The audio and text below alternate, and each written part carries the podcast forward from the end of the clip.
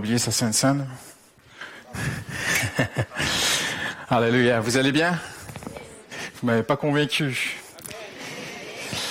Euh, je vous, je débute en vous rapportant euh, de bonnes nouvelles. J'étais sur Montparnasse euh, dimanche dernier pour l'ouverture la consécration. On a passé vraiment un très, très beau moment.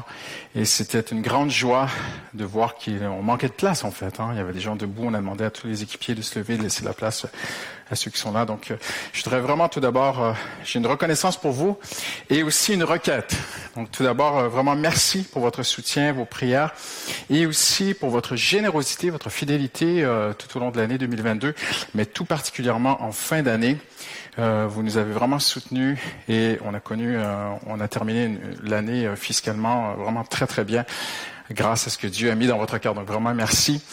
Euh, donc c'est une grande reconnaissance euh, de voir euh, toute cette mise en place de ce nouveau campus et c'était une joie aussi. Pasteur Mathieu me disait que dimanche dernier ici c'était plein, plein, plein. Comme ce matin, il y a des gens debout et derrière des gens à, l'étage, tout ça. Et c'est une grande, grande joie aussi. Le premier culte est vraiment plein. Et notre prière c'était de ne pas. J'ai appris une expression quand je suis arrivé en France. On dit déshabiller Pierre pour habiller Paul. Vous connaissez ça? Donc on voulait pas déshabiller Bastille pour habiller Montparnasse. Vraiment une croissance et que ça aille bien. Et euh, c'était merveilleux de voir que ben, Dieu bâtit son Église, Jésus bâtit son Église. Amen. Donc vraiment une grande reconnaissance pour ça, mais une requête aussi. Parce que depuis que je suis là, euh, vraiment, on a entamé des recherches pour acheter un bâtiment. Euh, c'est pas caché. On en a parlé parfois euh, dans des comités, en conseil d'administration, en équipe pastorale, dans des réunions de prière, dans des nuits de prière, dans des, dans toutes sortes de, dans des. Donc, et vous le savez, c'était même d'actualité même avant que j'arrive. Et je veux croire, amen, pour une capacité financière d'acheter un bâtiment. Euh, le conseil d'administration a, mis une trésorerie de côté et je sais que si Dieu nous donne un bâtiment, je sais que les gens vont se lever hein, pour le, le construire. Donc on loue, mais ce serait préférable d'acheter. Maintenant, on a besoin d'un miracle. Parce que dans Paris, euh, le CNEF euh, et euh, les Assemblées de Dieu de France ont tenu même des colloques et des réunions de travail auxquels j'ai été invité parce que grand, grand défi de faire des églises dans Paris intramuros et grosso modo, dans les 20 dernières années, à peu près de 70% des églises qui étaient dans Paris ont quitté, sont sorties de Paris pour aller en périphérie. Que Dieu les bénisse, c'est certain, vraiment, c'était peut-être leur mission, l'appel de Dieu pour eux, mais c'est un challenge faire des églises dans Paris intramuros, c'est très, très compliqué.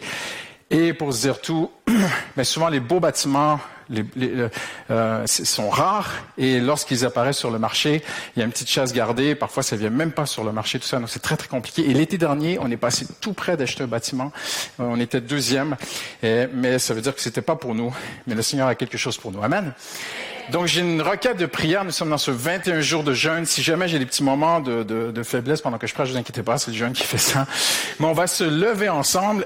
Jésus a dit, ma maison sera appelée une maison de prière. Et combien croient que c'est le meilleur moment qu'on lève nos voix ensemble et qu'on prie pour que Dieu fasse un miracle en 2023 et qu'il nous donne un bâtiment qu'on puisse acheter. Et euh, parce que sur Montparnasse, on est là que le dimanche. Mais ce serait extraordinaire d'avoir un autre bâtiment euh, euh et, et de, de pouvoir pouvoir y être sept jours par semaine. Imaginez tout ce qu'on pourrait faire. Amen. Donc, je vais vous demander de tourner, de vous tourner vers quelqu'un. Si vous êtes avec nous les mardis soirs, vous avez, l'habitude, il n'y a pas de problème. Peut-être que c'est pas votre cas, vous êtes un peu gêné. Qu'est-ce qu'il va me demander de faire, le pasteur? Vous inquiétez pas, personne ne va vous faire mal. On va juste prier. Donc, je vais vous demander de vous tourner vers quelqu'un sans plus tarder et lui dire, tu vas peut-être en couple ce matin ou entre amis et vous dites, tu vas être mon partenaire de prière. On va prier que Dieu bâtisse lui-même son église dans Paris. Amen. J'ai invité mon épouse à s'approcher, à prier pour ça. Hallelujah. Hallelujah. Et on lève nos voix ensemble vers le Seigneur, sans tarder. Hallelujah. Si tu peux mettre du son à, Justine. Merci. Hallelujah. Alléluia, Seigneur Jésus. Seigneur, on te remercie, Seigneur, parce qu'il est écrit dans le psaume 24.1, David a déclaré, que l'Éternel, que toute la terre appartenait à l'Éternel et tout ce qui s'y trouve. Donc, Seigneur, nous voulons te prendre au mot ce matin. Nous croyons, Seigneur éternel, Seigneur, que tout ce que tu as créé t'appartient et ainsi que tout ce qui s'y trouve, les habitants et les choses que les habitants ont pu construire, Seigneur. Seigneur, nous te remercions parce que nous sommes ton épouse. Tu es un bon époux, Jésus. Et ta parole dit que tu prends soin d'elle. Tu donnes tout ce dont elle a besoin. Seigneur, tu vois, Seigneur, cette vision que tu nous donnes. Tu vois, Seigneur éternel, combien c'est de ta volonté de t'établir, Seigneur, différents lieux dans cette ville, dans Paris, afin de briller. Alors, Seigneur, on vient devant toi ce matin rempli de foi, rempli d'assurance, parce qu'on s'appuie sur ta parole. Seigneur, on veut te prendre au mot. Seigneur, on sait une chose, Seigneur, c'est que, éternel, on ne peut même pas calculer, Seigneur Jésus, le littoral de ta provision qui est sûre et certaine pour ton Église, pour tes enfants, pour chacun d'entre nous. Alors, par la foi, Seigneur, nous te remercions pour ce bâtiment qui est déjà là. Seigneur, merci parce que tu vas nous y conduire. Merci parce qu'il n'y a pas un homme, il n'y a pas un PDG, il n'y a pas une compagnie, Seigneur, il n'y a pas, Seigneur, de foubrerie qui pourrait nous empêcher d'avoir ce bâtiment. Lorsque tu déclares quelque chose, tu le fais. Et Seigneur, merci, Seigneur, parce que en toi, Seigneur, nous ne méritons rien. Nous ne pouvons rien faire pour mériter. Nous ne pouvons pas, Seigneur, même ce jeûne, Seigneur, ne va pas nous permettre de mériter quoi que ce soit. Ce qui fait que nous méritons, c'est ce que tu as fait à la croix. C'est ce que tu as déclaré. C'est ce que ta parole dit. Alors nous te remercions de diriger nos pas. Tu diriges les pas du juste alors que nous avançons un pas à la fois. Merci, Seigneur, pour le miracle que tu vas produire. Nous allons nous réjouir ensemble. Merci de nous diriger. Amen. Yes. Hallelujah. Merci. Amen. Hallelujah. Hallelujah. Donc, je vous invite, euh, même dans votre vie personnelle, à, nous garder en prière. Amen. Nous sommes dans ce 21 jours de jeûne et prière. Prenez place, merci. Et euh, sur une thématique qui s'intitule La cité du salut. Et euh, si vous êtes nouveau à Paris comme moi, je l'étais depuis quelques années, eh bien, vous avez découvert qu'il y a quelque chose de différent sur Paris du reste de la province. C'est que il y a une panoplie d'églises autour de nous. Il y a énormément d'églises. Et parfois, on ne sait pas on ne sait plus qu'est-ce qu'une église, qu'est-ce qu'une bonne église, qu'est-ce qu'une mauvaise église. Et, et, et, comment choisir son église? Ne vous inquiétez pas, je n'ai pas la prétention ce matin de vous dire qu'on est meilleur que qui que ce soit. C'est pas un message pour vous vendre euh, l'église paramétropole, mais c'est un regard ensemble à la parole de Dieu. Le modèle que Dieu a institué et l'importance de l'Église. Et en tant que pasteur de l'Église et en tant qu'aussi qu'équipe pastorale et leadership de cette Église, ce à quoi nous tendons en tant qu'équipe pastorale. Et euh, voyez-vous, on dit euh, dans la vie quotidienne que lorsqu'un enfant grandit, en grandissant, il peut comprendre. Hein, un petit, on va dire, il a besoin de grandir pour comprendre. Mais dans le royaume de Dieu, c'est l'inverse. Il faut comprendre pour grandir. Tu regardes un petit, il comprend pas trop, il essaie de comprendre. Et on a tous connu un âge où les petits-enfants pensent qu'ils comprennent, mais ils comprennent rien. Et je me souviens, il y a des années, mon épouse était dans sa voiture et puis elle rentrait d'une réunion, elle avait un bon moment, tout ça. Et ma petite Rebecca, qui est maintenant une adulte, hein, euh, était assise dans le siège comme ça, arrière, dans son siège, son rehausseur. Et, et il y avait de la louange qui jouait. Et la petite, elle, elle pense qu'elle comprend l'Église. Alors elle se met à chanter. Mais c'est bon, hein, c'est une très belle sincérité. Et puis elle lève les mains comme ça. Elle, fait ce qu'elle a vu à l'Église. Donc elle lève les mains, elle chante. Et Justine est en train de, de rouler sur un grand boulevard au Canada. Et ma petite euh, Rebecca dit, maman, fais comme moi. Ferme les yeux, lève les mains, loue Jésus avec moi. Vous avez bien compris que si maman ferme les yeux et lève les mains euh, au volant de la voiture, on va avoir un accident. Donc Justine dit, mais Rebecca, maman peut pas faire ça. Si maman fait ça maintenant, eh bien, on va avoir un accident. Alors Rebecca lui répond, d'accord maman, moi aussi je vais ouvrir les yeux pour voir l'accident. Donc, il y a un âge où on dit, ils doivent grandir pour comprendre. Vous êtes avec moi ce matin? Mais en Jésus-Christ, en fait, c'est l'inverse. C'est à force de compréhension que l'on grandit. Et le but du Saint-Esprit, le but de la parole de Dieu, et même pour moi personnellement, c'est de m'amener à mieux comprendre pour grandir. L'enfant grandit pour comprendre, mais nous comprenons pour grandir. Alors, on va regarder, si vous le voulez bien, à Isaïe chapitre 26, c'est le, le texte central de ces 21 jours de jeûne et prière, où Dieu annonce quelque chose qui n'est pas clair. Et vous êtes d'accord avec moi, si vous êtes chrétien depuis un certain temps, vous savez que l'Ancien Testament était l'ombre des choses à venir. C'est ce que la Bible dit. Donc une ombre est incertaine. Une ombre, c'est quelque chose de pas clair. Et, il fallait que Jésus arrive, que le Nouveau Testament arrive pour que l'on puisse avoir la pleine lumière. Et même cette lumière brille sur l'Ancien Testament. Donc on va regarder un, texte, si vous me permettez l'expression, qui est, qui est cryptique en fait, qui a besoin d'être décrypté, qui a besoin d'être expliqué pour avancer, pour mieux comprendre afin de grandir. Est-ce qu'il y a des gens qui veulent grandir en Jésus-Christ ce matin? Amen, on est tous appelés à grandir. Et il y a grandir et après il y a vieillir. Hein. Viens ça, on porte des lunettes. Ce jour-là, on chantera ce cantique dans le pays de Juda. Nous avons une ville bien fortifiée. Par ses murailles et son rempart, il nous accorde le salut. Ouvrez les portes, laissez entrer la nation juste, celle qui est fidèle. Maintenant, on peut traduire différemment. Ouvrez les portes, laissez entrer la nation qui a la foi, parce que le mot fidèle et foi sont euh, le mot hébreu parfois peut être traduit par fidèle et parfois par foi. Et avant le Nouveau Testament, Isaïe 26 était compris comme étant tout simplement euh, euh, Jérusalem qui serait reconstruite. Mais il y avait un sens plus loin, ce qu'on appelle un sens de prolepticité, un sens, un regard vers l'avenir, un regard qui passe par-dessus le présent, qui va très très loin dans l'avenir, et une cité qui allait venir. Et Isaïe 26, dans son ensemble, Isaïe 25 aussi, parle d'une cité, un empire du mal, qui, oui, dans la parole de Dieu, dans son contexte initial, c'est Babylone, bien sûr, mais, et parfois d'autres villes ou d'autres cités, mais surtout Babylone, qui, qui est en un jour détruite. Babylone est détruite en un jour. Mais ça nous fait penser à quelque chose dans le Nouveau Testament. On va y venir. Et en un jour, parce que plusieurs fois Isaïe dit ce jour-là, pas plus clair que ça, un jour va venir où en un jour, une cité s'effondre et une cité apparaît. Un empire du mal en un jour s'effondre et détruit et une cité s'élève. Et si vous êtes, euh, je sais que plusieurs savent déjà où je m'en vais, c'est la croix. C'est ce que Jésus fit pour nous à la croix. Jésus a tout vaincu en un jour à la croix tout le mal. La Bible a dit les puissances de l'enfer, le péché, tout, tout, tout. Jésus a tout vaincu à la croix. Mais quelque chose aussi est né de la croix. Quand je parle de la croix, c'est la prédication de la croix. Quelque chose est né, quelque chose a commencé, une cité céleste. Une cité, je ne parle pas de celle qui va venir à la fin des temps dans l'Apocalypse, qui va vraiment venir. Je ne parle pas de la Jérusalem de l'Ancien Testament. Je parle de quelque chose d'autre ce matin, qu'on va décrypter ensemble. Tout d'abord, ce jour-là, on parle d'un jour. Et puis la Bible dit que nous donne des indices, nous amène à comprendre pour avancer ensemble ce matin.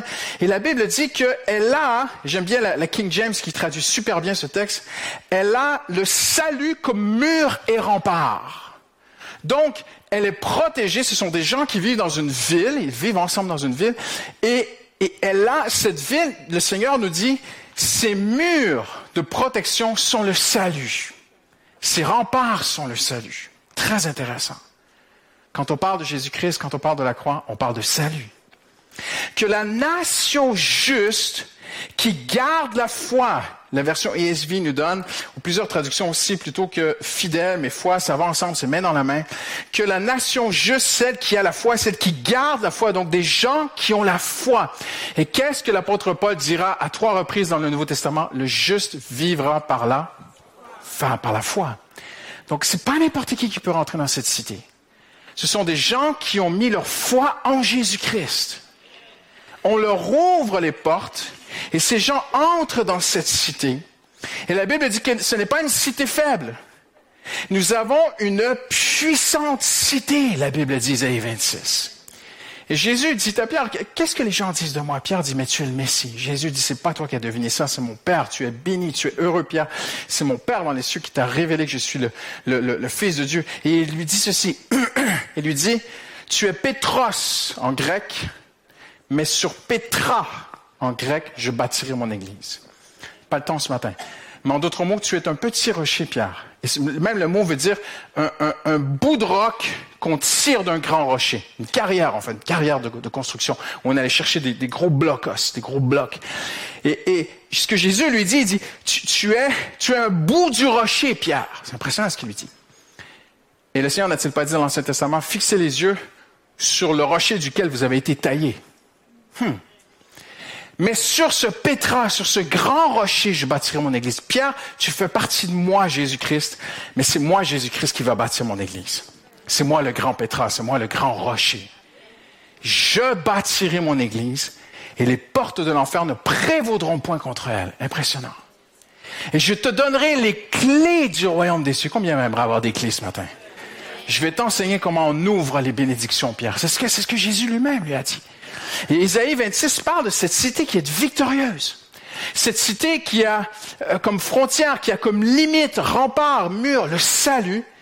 Et notre travail est d'ouvrir les portes pour que ceux qui croient puissent entrer. Et en terminant, on voit qu'une grande joie est dans cette ville. Une grande, grande joie est dans cette cité. Là, vous allez me dire, Pasteur Christian, c'est merveilleux ce qui nous attend au ciel. Vous avez tout à fait raison. Mais pas seulement au ciel, ici-bas aussi. L'Ancien Testament parle 152 fois de Sion. Pas trop temps à rentrer là-dedans ce matin, c'est assez profond comme concept. Mais la ville de Sion, la montagne de Sion, la colline de Sion, Jésus va dire une, ville qui est sur une colline ne peut pas être cachée. et elle doit briller. Toutes ces choses, on parle de, de, la ville de David, le psaume 50 nous dit, de Sion, beauté parfaite. Tournez-vous à la personne à côté de vous et dites-lui, je suis une beauté parfaite.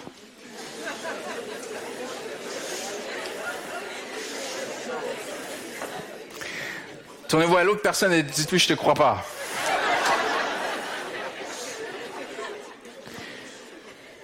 N'est-ce pas impressionnant?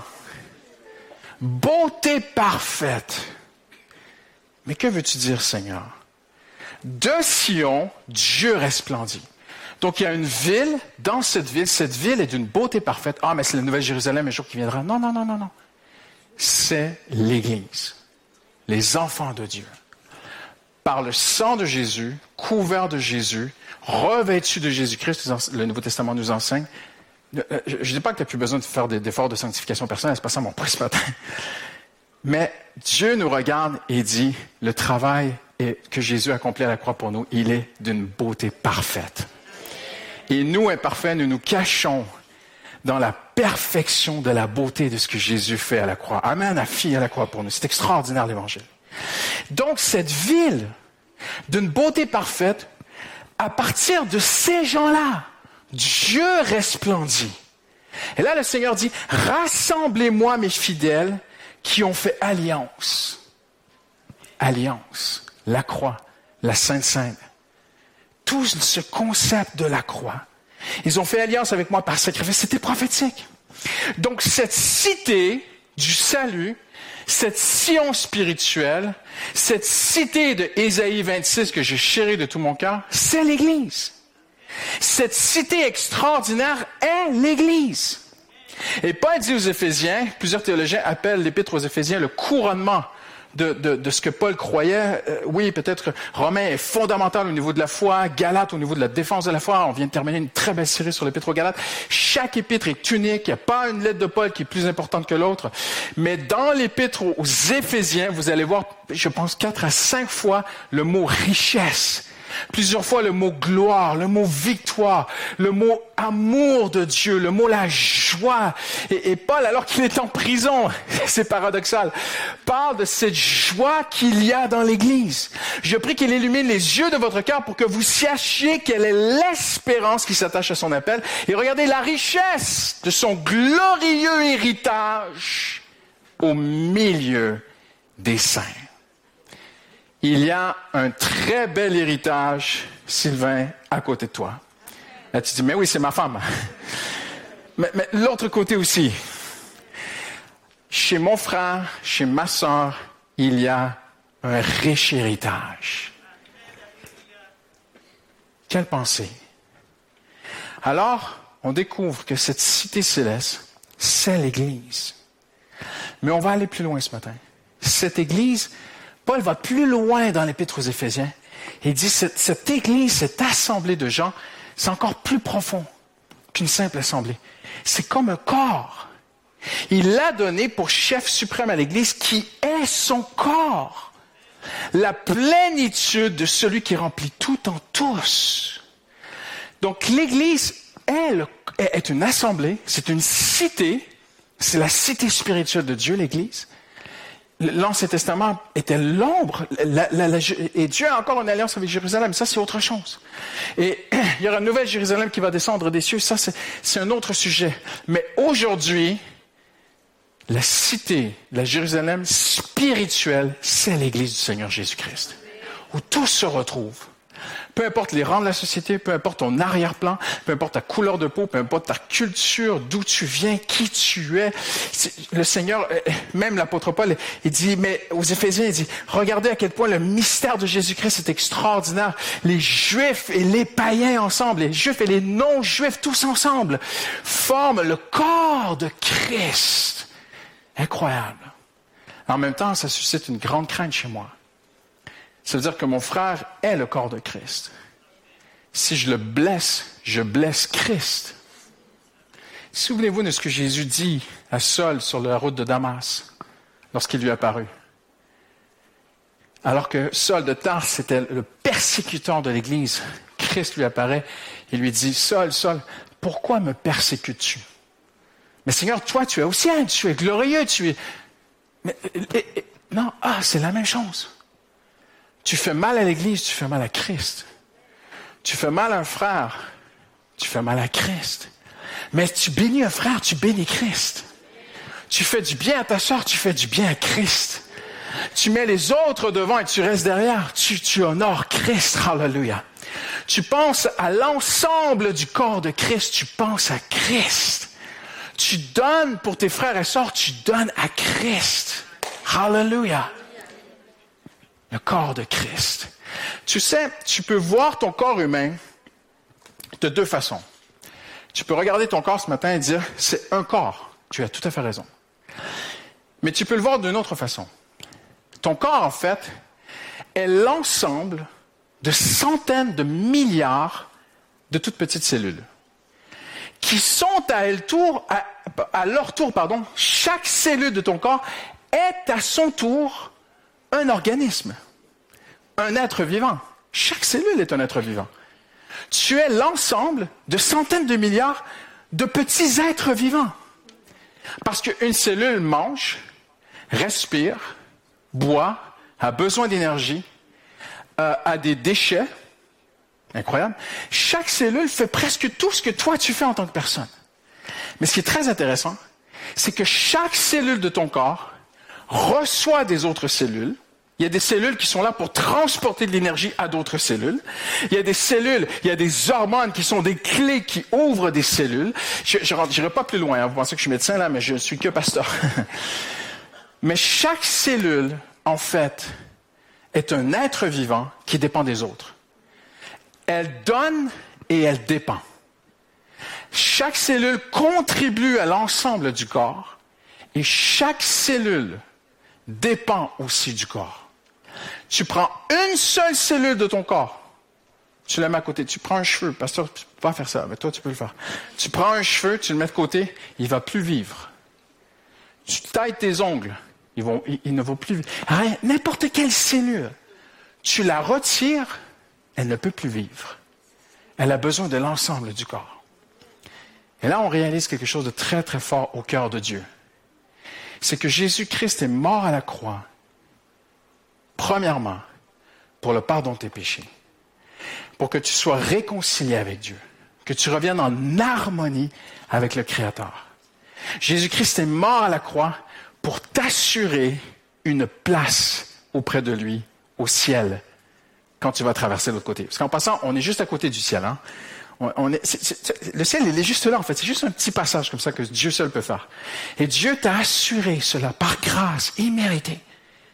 Tu viens au bout de toi-même, tu te repens de tes péchés, tu dis, ah, j'arriverai jamais à mériter mon ciel, j'arriverai jamais à être une bonne personne, et, c'est pas moi de décider ce qui est bien, ce qui est mal, Seigneur, je me rends à toi, je te donne ma vie, j'accepte Jésus comme mon sauveur, tu es accepté dans la famille de Dieu.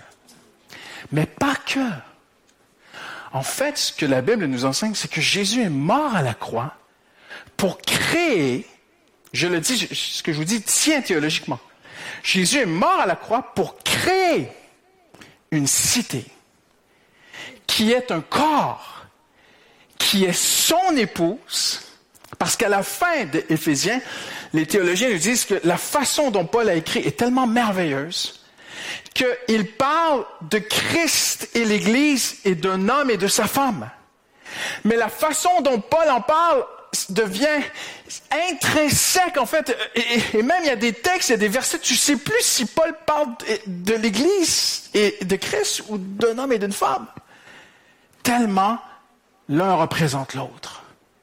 Il a dit, je vous l'ai dit, là, ce que je vous dis, c'est le mystère de Christ et de l'épouse. Vous pouvez lire ça à la fin d'Éphésiens.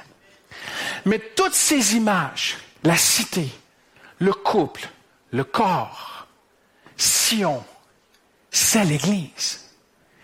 Donc Jésus-Christ est mort à la croix pour que le jour de la Pentecôte, lorsque le Saint-Esprit est venu, les 120, l'Église a commencé. La cité céleste. Hallelujah. Le corps de Christ. Donc Jésus a donné sa vie à la croix pour que toi et moi, nous vivions ensemble.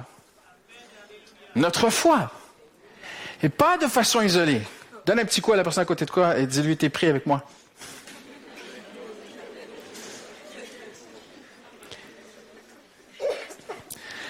Alors ce matin, j'aimerais voir avec vous certaines choses très importantes. Qu'est-ce qu'une église et qu'est-ce qu'une église n'est pas? Qu'est-ce qu'une église n'est pas? Un, qu'est-ce qu'une église? Et qu'est-ce qu'elle fait, l'Église? Mais nous savons ensemble que l'Église a toujours, l'Église a tellement été attaquée. Parce qu'elle représente Jésus. Il y a eu des fausses églises, des fausses religions, il y a eu des églises blessées, des églises qui ont en souffrance, des églises persécutées, des églises brûlées. L'Église a, a traversé tellement de choses à travers ces 2000 années. Parce qu'elle est le corps de Christ, aucune institution dans ce monde n'est autant attaquée que l'Église. Donc, on sait qu'en parlant de l'Église ce matin, on peut susciter, éveiller des souvenirs. Certains sont venus vers nous, pasteurs, sont sortis d'une secte, ont été avec des gourous, ont été blessés. D'autres sont sortis d'un milieu de morosité, de liturgie, de procession superficielle. D'autres ont été dans des milieux où on ne savait plus si c'était une église ou un business ou un entrepreneuriat qui était là. D'autres ont été dans des communautés fermées, des clubs, de la partisanerie. Mais il existe une belle église. Hallelujah. Et je vais, vous décevoir, elle n'est pas ici. Elle est dans la parole de Dieu. Mais l'Église paramétropole, nous aspirons à être cette Église. Alors, qu'est-ce qu'une Église n'est pas? Tout d'abord, l'Église n'est pas Internet. Jésus n'a jamais dit, je bâtirai ma chaîne YouTube. Je bâtirai ma télé chrétienne, je bâtirai mes réseaux sociaux, je bâtirai mon site Internet, je bâtirai... Non, une église, on va le voir dans un instant, mais tout d'abord, qu'est-ce que c'est pas? Maintenant, le pasteur Christian, à l'église métropole, il y a une chaîne YouTube. Oui, mais ça peut aider l'église, mais c'est pas l'église. L'église n'est pas un bâtiment. Si vous arrêtez quelqu'un sur la rue en sortant d'ici aujourd'hui et vous dites, euh, est-ce qu'il y a une église ici? Qu'est-ce que les gens vont faire sur la rue? Ils vont chercher un bâtiment. OK? Parce que dans la tête des gens, une église, c'est un bâtiment. Mais bibliquement, l'Église, ce n'est pas un bâtiment. Parce qu'il est écrit, l'Église qui se réunit chez eux, 1 Corinthiens 16, 19. Donc, l'Église, c'est pas le bâtiment. L'Église est dans le bâtiment, mais l'Église n'est pas le bâtiment. La plus vieille Église, le plus vieux, bâtiment d'Église connu dans l'histoire de l'humanité est apparu seulement, les, les plus vieux vestiges qu'on a trouvés euh, remontent à 233 ans après Jésus-Christ, en Syrie. C'est seulement au troisième siècle qu'on s'est mis à bâtir des bâtiments d'église, selon notre connaissance historique aujourd'hui. Et il y a une grande vague de construction de bâtiments d'église en Europe, surtout au 11e siècle, puis en Amérique, à travers les réveils, tout ça, au, au 19e, 20e siècle. Mais ça a changé notre vocabulaire. On va dire telle église, et, et on va pointer un bâtiment. Mais au cœur de Dieu, quand Dieu regarde l'église, il ne regarde pas un bâtiment. Il regarde toi. Il regarde moi. Hallelujah. Donc, l'Église n'est pas un bâtiment. L'Église n'est pas un spectacle.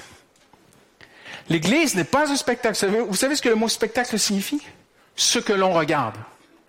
Donc si tu vas à un endroit et tu regardes et tu n'es pas participant, c'est un spectacle. Tu peux venir ici et ne pas participer, ne pas louer, ne pas adorer, ne pas prier, ne pas recevoir la parole de Dieu. En fait, tu, fais un spectacle. Dans un spectacle, tu regardes un spectacle, tu regardes une prestation, une prestation. C'est pas ça l'Église. L'Église n'est pas un rituel, n'est pas une liturgie. Qu'est-ce qu'une liturgie? C'est une séquence d'activités qui implique des gestes, des paroles, des actions, des objets, une performance en séquence qui sont faites par des hommes qui sont choisis, et, mais qui est prescrit par la tradition et la communauté. C'est pas ça l'Église. L'Église n'est pas une salle communautaire, on fait juste venir rencontrer des gens et puis on a du, bon. Non, non. L'Église, c'est plus que ça. L'Église n'est pas un concept théorique.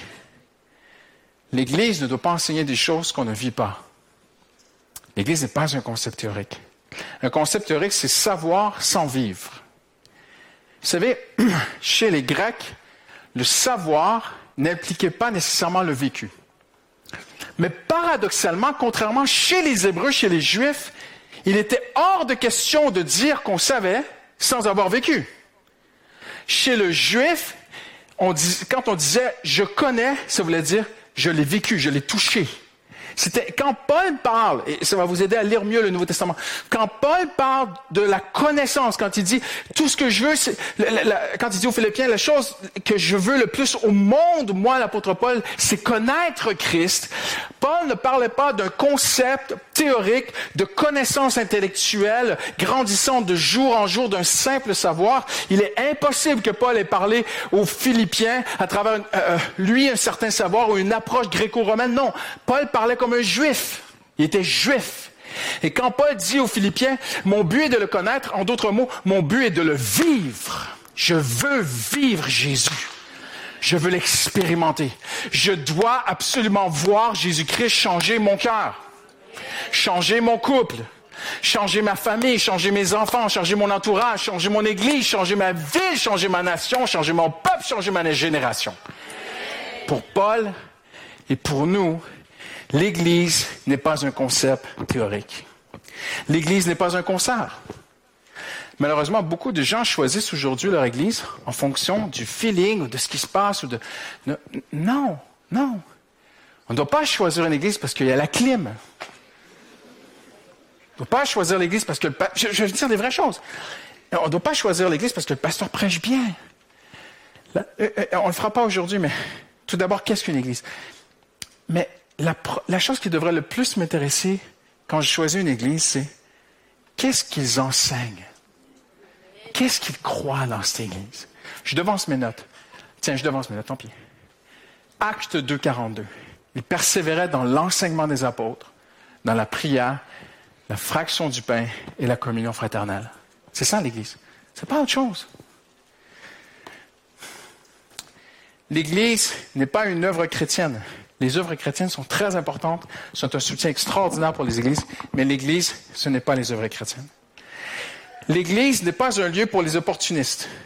Certains voient parfois dans l'Église un milieu où ils vont exister tout à coup. Non, l'Église, n'est pas ça.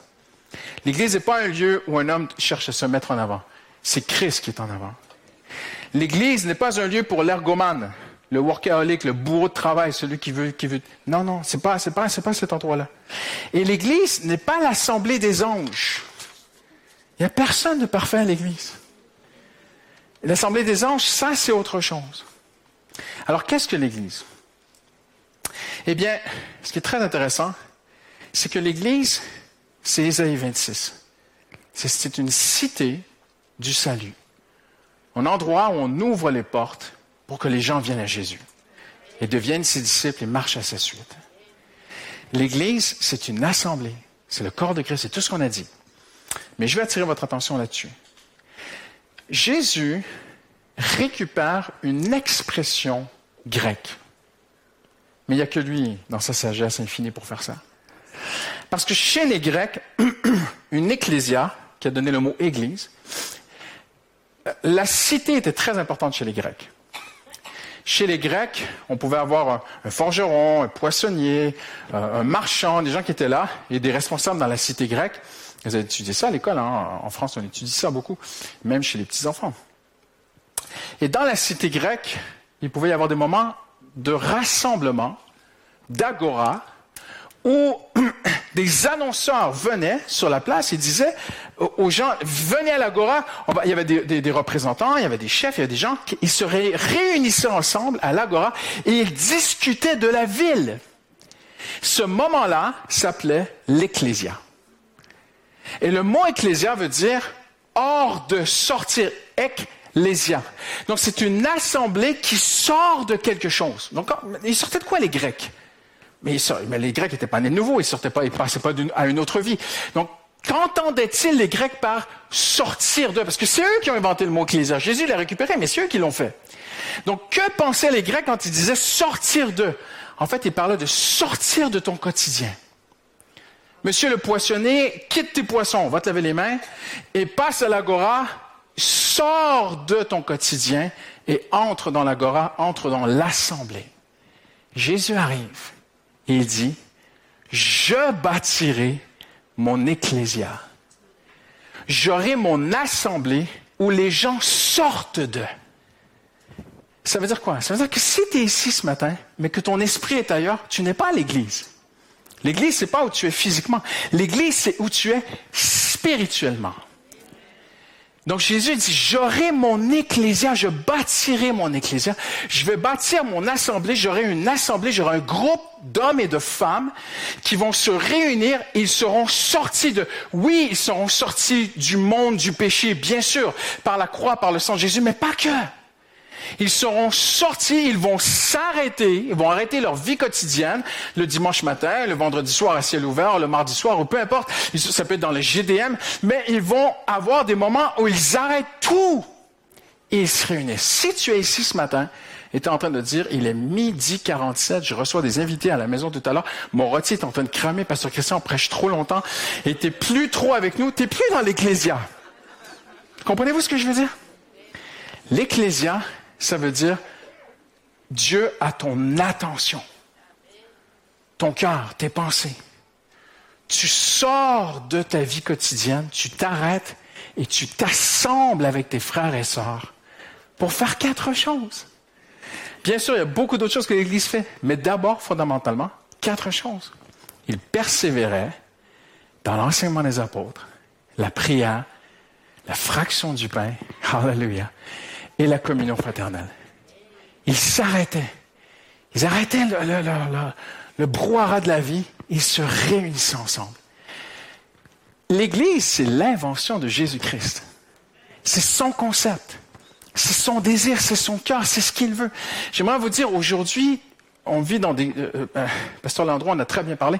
Nous vivons dans des temps de grandes incertitudes. Si vous suivez les infos, euh, la Russie est en train de mobiliser 300 000 hommes et on parle peut-être, l'Ukraine a dit qu'il y a encore 500 000 hommes derrière. Euh, euh, un des grands penseurs français a dit la Troisième Guerre mondiale a déjà commencé. Beaucoup de gens, je, ne veux juste pas entendre ça, tu vois. Et tout devient stable. Moi, je vais vous dire ceci ce matin. Hallelujah. Le meilleur endroit où tu peux investir, c'est dans le royaume de Dieu. L'éternité. L'Église, c'est un groupe de gens ensemble. C'est pas les pasteurs qui font l'Église c'est le corps qui fait l'Église. L'Église, c'est les équipiers d'évangélisation qui vont évangéliser. C'est coup de pouce qui va aider les SDF. C'est Give and Go qui va faire des voyages missionnaires jusqu'au bout du monde. C'est aussi une équipe pastorale qui travaille ensemble. Ça va être des cours de disciples, des cours de baptême, des cours alpha. C'est les équipiers de la louange. C'est tout, c'est les GDM. C'est nous tous ensemble. Regardez ce que Paul dit. L'Église, c'est cela. on vient simplement faut pas être plus compliqué parce que Acte 2 nous dit ceci, je le cite mot pour mot, il faisait tout cela avec simplicité de cœur.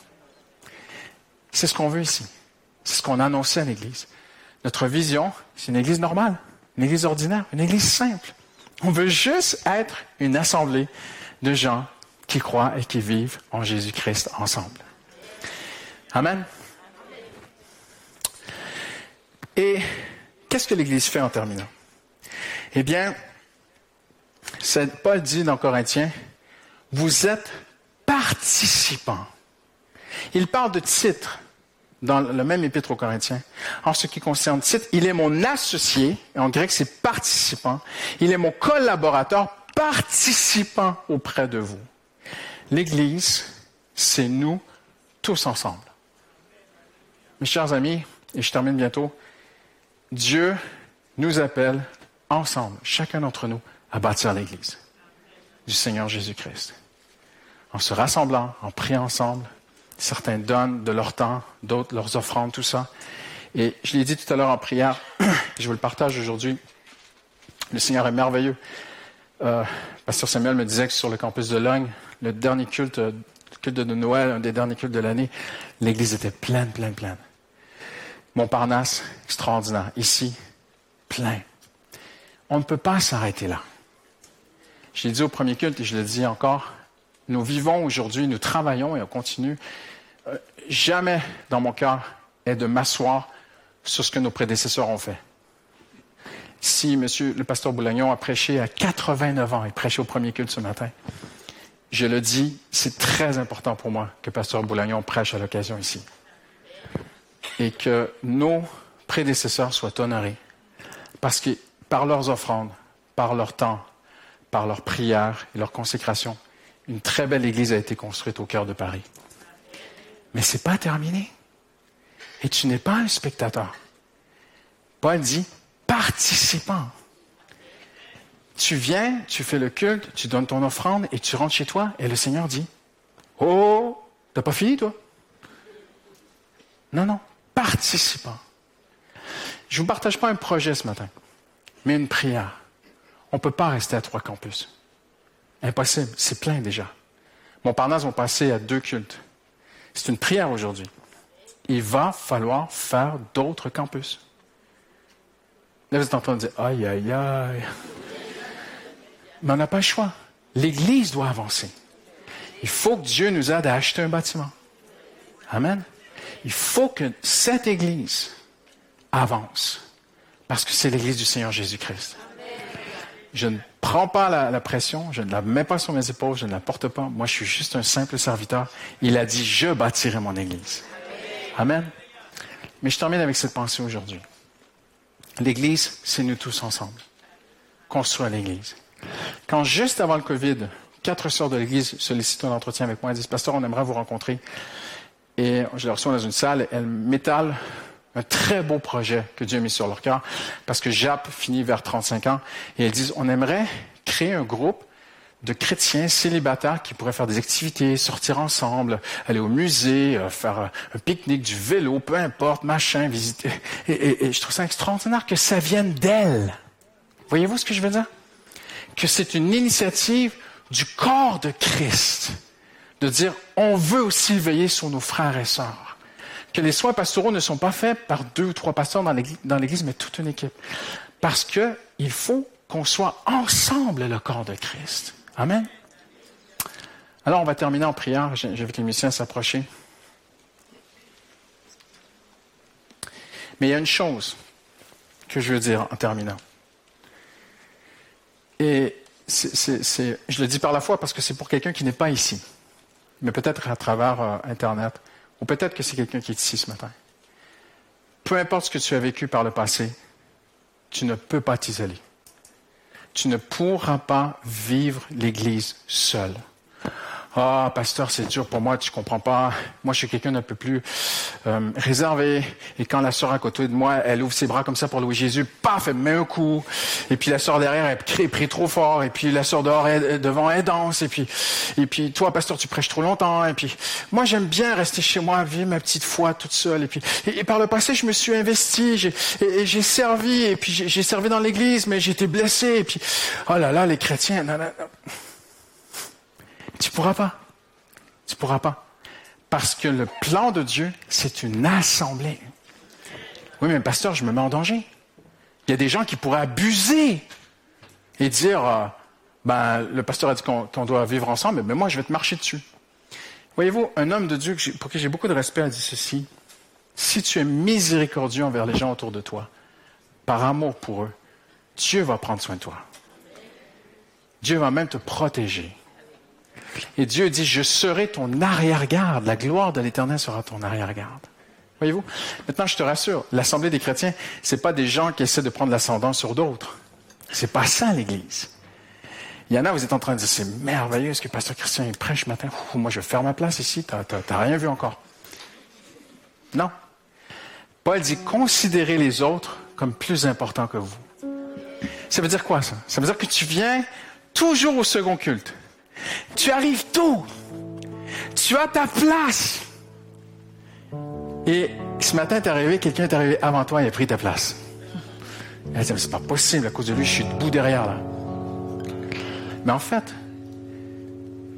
si on écoute la parole de Dieu, eh bien, cette personne est plus importante que moi. Amen. C'est ça l'évangile. Je parlais, euh, mon épouse et moi, on a un un couple d'amis, dont euh, lui, il est pasteur et elle, elle est médecin. C'est notre médecin personnel aussi. Elle est chrétienne. On a passé un peu de temps ensemble durant les vacances de Noël et euh, on parlait de différentes choses. Elle me disait, Christian, je suis passionné ces derniers temps par la neuroscience que j'étudie, que je fais des recherches là-dessus. Je disais, ah bon, puis on s'est mis à parler ensemble. Puis elle me disait, c'est incroyable à quel point, dans le corps humain, il y a à peu près 80 hormones différentes, qui chacune ont un travail très important à faire. Et il y a une hormone qui est sécrétée seulement au contact d'une vie sociale. Télétravail? Non. Faire du shopping? Non. Être dans les transports? Non. C'est pas une vie sociale, ça. Être avec des gens. Les regarder dans les yeux. Elle me disait, tu sais, quand il y a eu tout ce confinement, je m'inquiétais en tant que médecin que, les gens dépriment parce que lorsque cette hormone n'est pas sécrétée, en fait, les gens se mettent à déprimer. C'est impressionnant. Et cette hormone a un impact sur la santé et le bien-être physique des gens. Elle va même affecter la force de leur système immunitaire. Impressionnant, hein? J'y comprends rien. Je suis pasteur, je suis pas médecin. Venez pas me voir après. Je comprends rien. Mais voici ce que je comprends. C'est Dieu qui a créé le corps humain. Dieu ne t'a pas créé pour que tu t'isoles, même si tu été blessé. Dieu t'a créé pour vivre avec une assemblée, avec un corps. Il faut que tu ailles à Jap si tu es jeune. Il faut que tu viennes à un moment donné à une, réunion de prière. Il faut que tu intègres un GDM. Les responsables vont pas aimer ce que je dis parce qu'ils sont déjà débordés. Ils m'ont dit, parce qu'on a tellement de demandes dans le GDM, on n'arrive pas à, subvenir à tout, à tout organiser. Mais il faut que tu serves le Seigneur. Il faut que tu vives ta vie chrétienne c'est plus que venir ici, faire ton culte, puis rentrer chez toi. Non, non, non, non. C'est de vivre la foi ensemble. Amen. Et le Seigneur va t'aider, le Seigneur va nous aider. Mais je termine avec ceci. On va juste euh, terminer en prière. Peut-être y a-t-il une seule personne ici aujourd'hui. Tu entends tout ce qu'il dit? Et c'est très clair pour toi, dans ton cœur. Tu vois la cité céleste, tu vois la cité du salut. Tu vois dans ton esprit que ces murs sont le salut. Tu vois qu'il est écrit ouvrez les portes, laissez entrer ceux qui croient, ceux qui ont la foi, ceux qui sont fidèles. Mais dans ton cœur ce matin, tu dis mais moi je ne suis pas dans cette ville. Moi je suis à l'extérieur. Je sais que je suis, je suis pas en paix avec Dieu. Je sais que ma vie n'est pas en règle avec Dieu. Je sais qu'il y a du péché dans ma vie. Je sais que je suis dehors. Bien, j'aimerais te dire ce matin, les portes sont ouvertes. Et je veux t'inviter. On a un très beau groupe qui s'appelle le Parcours Alpha. Où on parle de la foi, on t'aide à comprendre la foi, le salut. Après, on a un très beau parcours de préparation au baptême d'eau. Mais ce matin, ça commence par une décision dans ton cœur. En disant, Seigneur, je veux te suivre. Je veux rentrer dans la cité du salut. Alors, je demande à tout le monde de baisser la tête, de, fermer les yeux par respect. Mais peut-être y a-t-il une seule personne ici ce matin, au son de ma voix. Tu sais que c'est à toi, présentement, que Dieu parle. Et Dieu veut te faire entrer dans la cité du salut. La porte est ouverte, mais la porte de ton cœur n'est pas encore ouverte. Et le Saint-Esprit toque à ta porte. Et je veux te rassurer, je ne t'invite pas dans une secte. Il n'y a personne qui va essayer de te maîtriser, de, te manipuler, d'abuser de toi. Je te parle de ta foi personnelle entre Dieu et toi. Et tu le sais que Dieu est vivant au fond de toi-même. Je n'ai pas besoin de faire de l'apologétisme ce matin. Tu le sais que Dieu est vivant. Tu le sais que tu es en dehors de cette cité. Mais ce matin, dans un culte ordinaire, va prendre place quelque chose d'extraordinaire. Parce que tu vas rentrer dans la cité du salut. Et tu vas dire, je veux être réconcilié avec Dieu. Peut-être que tu t'es éloigné de Dieu. Tu vas dire, je, je, veux vraiment revenir à Dieu ce matin. Alors que tout le monde a la tête baissée, les yeux fermés en prière pour toi. La seule chose que Dieu te demande ce matin, c'est de mettre ta main dans la main de Jésus. Et lui te fait entrer dans la cité du salut. Alors si c'est toi ce matin, juste lève ta main. Lève ta main comme un signe que tu donnes à Dieu. Tu dis, Seigneur, merci pour cette main. Hallelujah. Merci. Merci pour ces mains qui se lèvent. Merci. Derrière, le Seigneur voit ces mains. Tu dis, je veux entrer dans la cité du salut. Ma vie n'est pas en règle avec Dieu. C'est pas pour les chrétiens. Ma vie n'est pas en règle avec Dieu. Il y a du péché dans ma vie, mais je veux rentrer dans la cité du salut aujourd'hui. Le Seigneur voit toutes ces mains qui sont levées. Hallelujah. Tu peux la baisser maintenant. Et on va prier ensemble. Amen. Je demande à toute l'Assemblée de se lever avec moi. Ça a l'air tout simple ce que tu viens de faire, mais c'est la décision de vie la plus importante. Elle va affecter ton éternité pour l'éternité. Et, regardez-moi un instant, tout le monde regarde. Ceux qui ont levé la main, regardez-moi, regardez-moi. Vous savez, ma joie, c'est qu'un jour, vous allez venir me voir au ciel. Vous allez dire, oh, tu te souviens, pasteur? Ben, ben, je serai plus pasteur, mais bon, tant pis. Tu vas me dire, euh, je sais même pas comment je vais m'appeler au ciel. Mais tu me diras, tu te souviens quand j'avais levé ma main et qu'on avait prié ensemble? Je suis là. Et je dirai, Hallelujah. C'est Jésus qui l'a fait. Amen. On va prier ensemble. Et je vais demander tout particulièrement à ceux qui ont levé la main ce matin de prier d'une grande sincérité. Il n'y a, pas de formule magique avec Dieu. C'est juste la sincérité de ton cœur. Mais on va prier ensemble et tout le monde, on répète ensemble en disant, Seigneur Jésus, je reconnais que je suis pécheur, que je suis à l'extérieur de la cité du salut. Ésaïe 26. Mais la porte m'est ouverte. Seigneur, tu m'accueilles, tu m'invites. Alors je reconnais aujourd'hui mes péchés et que je ne peux rien faire pour mériter mon ciel. Je reconnais que Jésus a donné sa vie pour moi et qu'il m'accueille aujourd'hui dans la cité du salut, dans le corps de Christ, dans l'épouse de Christ. Jésus, je te donne ma vie, mon cœur, mon passé, mon présent, mon avenir. Je mets ma foi en toi, Jésus. Au nom de Jésus, nous avons prié. Et tous ceux qui l'aiment disent Amen. Et lui donne une belle acclamation ce matin. Hallelujah.